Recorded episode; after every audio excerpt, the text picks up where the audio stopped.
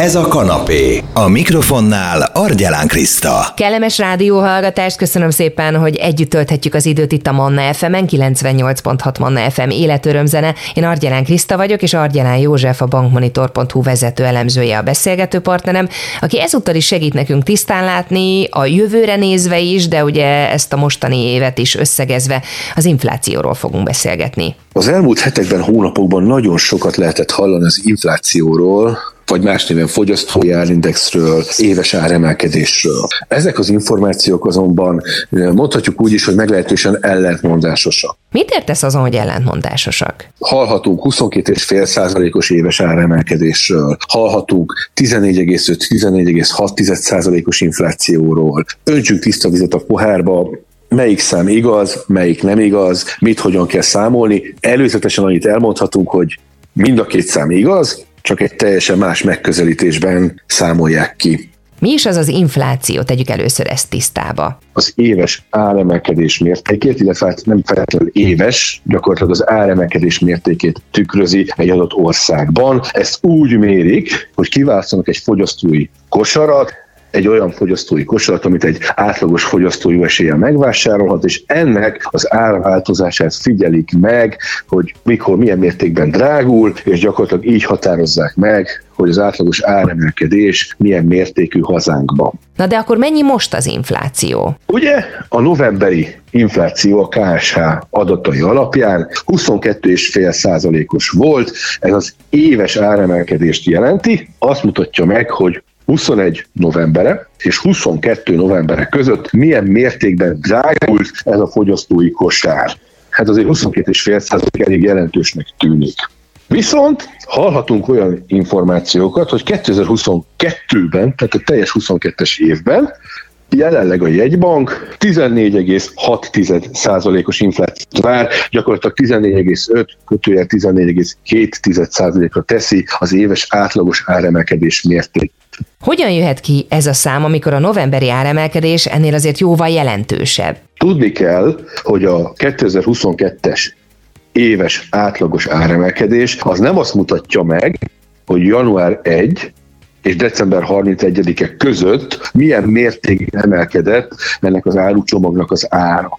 Erre a számra kíván, vagyunk kíváncsiak, akkor jobb, hogyha mondjuk megnézzük a 2022 decemberi éves inflációt, vagy a 2023 januári éves inflációt, ez sokkal jobban tükrözi azt, hogy mondjuk január 1-től december végéig milyen mértékben emelkedett az ár. Akkor mit mutat meg a 2022-es éves átlagos áremelkedés? A 2022-es éves átlagos áremelkedés azt mutatja meg, hogy az adott hónapokban januárban, februárban, márciusban, és így tovább mért éves inflációknak mi a számtani átlaga. Ez lehet, hogy egy kicsit bonyolultan hangzik, de gyakorlatilag azt nézik meg, hogy megnézik 12 hónapban, minden hónapban, hogy mennyit emelkedett egy év alatt az árjának az ára, és az így kapott számokat leátlagolják. Tehát gyakorlatilag egy átlagos áremelkedést fogunk kapni, már pedig ugye még idén januárban 7,9% volt az infláció, és egészen májusig kell előre haladnunk, hogy a 10 fölé kúszson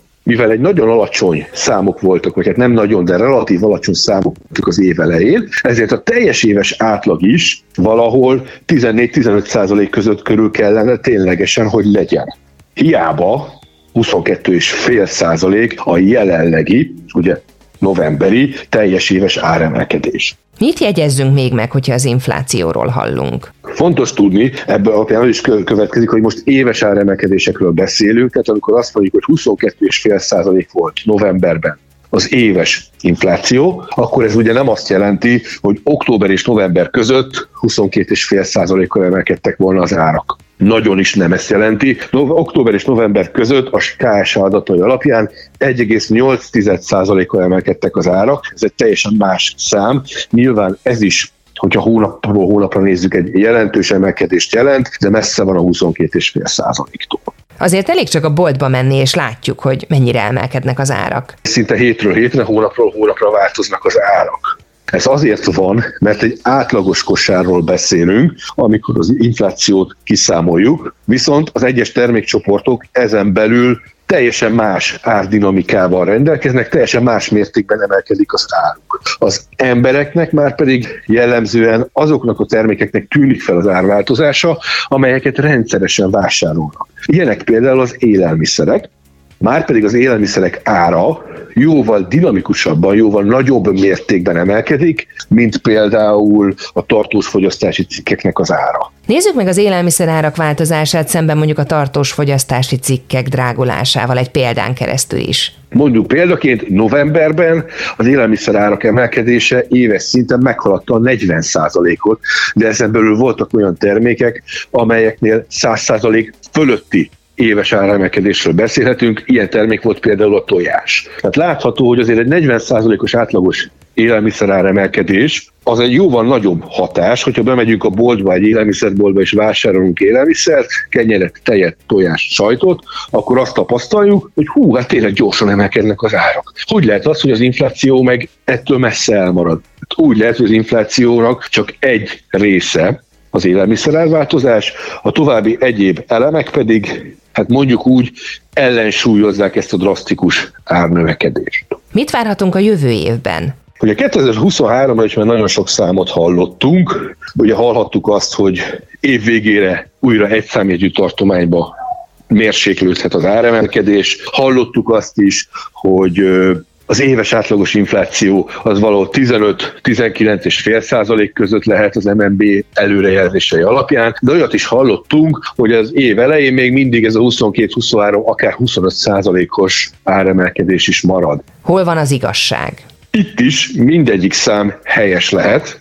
Ugye most novemberben 22,5 százalék volt az éves áremelkedés, jó eséllyel decemberi hónapra ez még tovább fog emelkedni valamelyest, valahol 25-27 százalékos érték közé, és sajnos egy elhúzódó tetés, tetőzésre számít a Magyar Nemzeti Bank, tehát hónapokon keresztül éves áremelkedést nézve, még ez a 20% fölötti infláció várható. Aztán valahol tavasz, nyár elején elkezd ez mérséklődni, és valóban az erőjelzések, várakozások szerint 2023 évvége felé, tehát novemberben, decemberben éves alapon már 10% alá csökkenhet az infláció.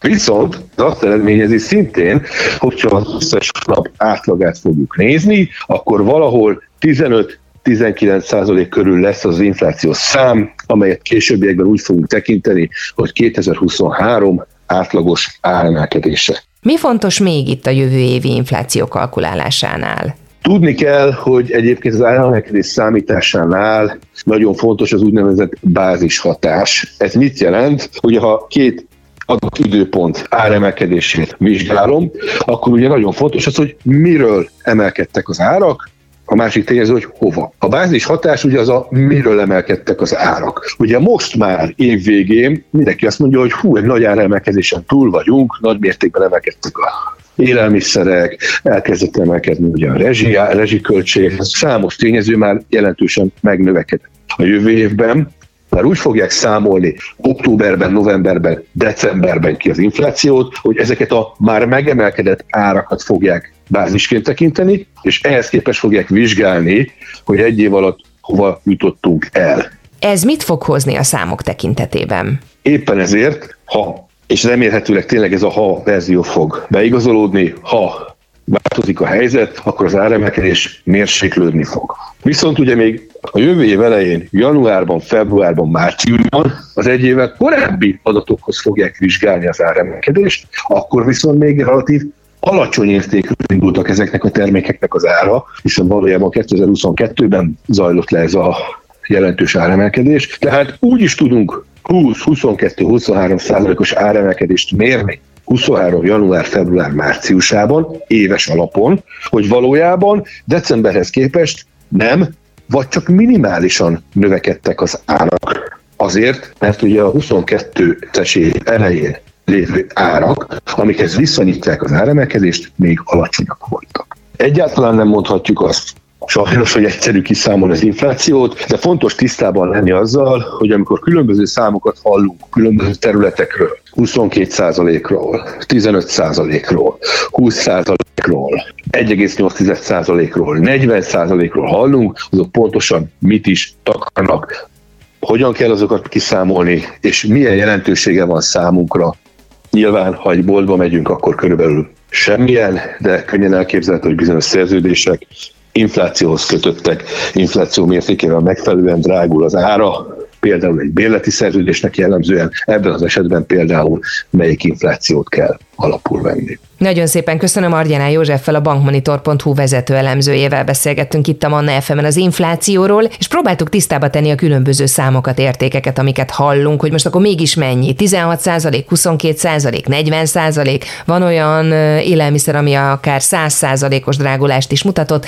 Most már sokkal okosabbak vagyunk, hogyha arról van szó, hogy ki kell számolni az infláció mértékét, meg ugye magát a fogalmat is tisztába tettük. A beszélgetésünk újra hallgatható a Manna FM podcast felületén, akár iTunes-on, akár Spotify-on. Manna, ez a kanapé, Argyelán Krisztával. FM.